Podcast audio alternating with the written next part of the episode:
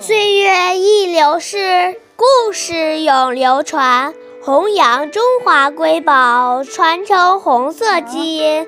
我是中华少儿故事大会讲述人陈雨欣，一起成为更好的讲述人。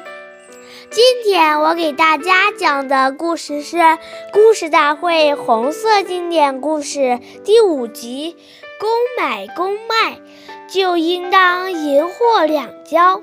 今天我给大家讲一个开国领袖朱德爷爷的故事。一九三八年至一九四二年，八路军总司令部曾三次驻扎山西省武乡县砖壁村，因为当地条件艰苦，看到朱总司令很长时间没有吃到肉菜。警卫员心里着急，于是就在房东家买了一只鸡。因为当时没有现钱，讲好过一两千再给钱。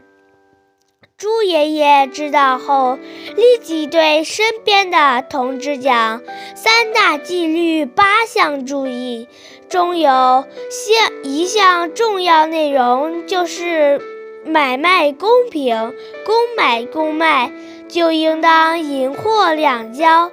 我们如果没有钱，宁可不买不吃鸡肉，也绝不能忽视纪律。没有严格的群众纪律，怎么能坚决执行党的群众路线呢？警卫员听了很受教育。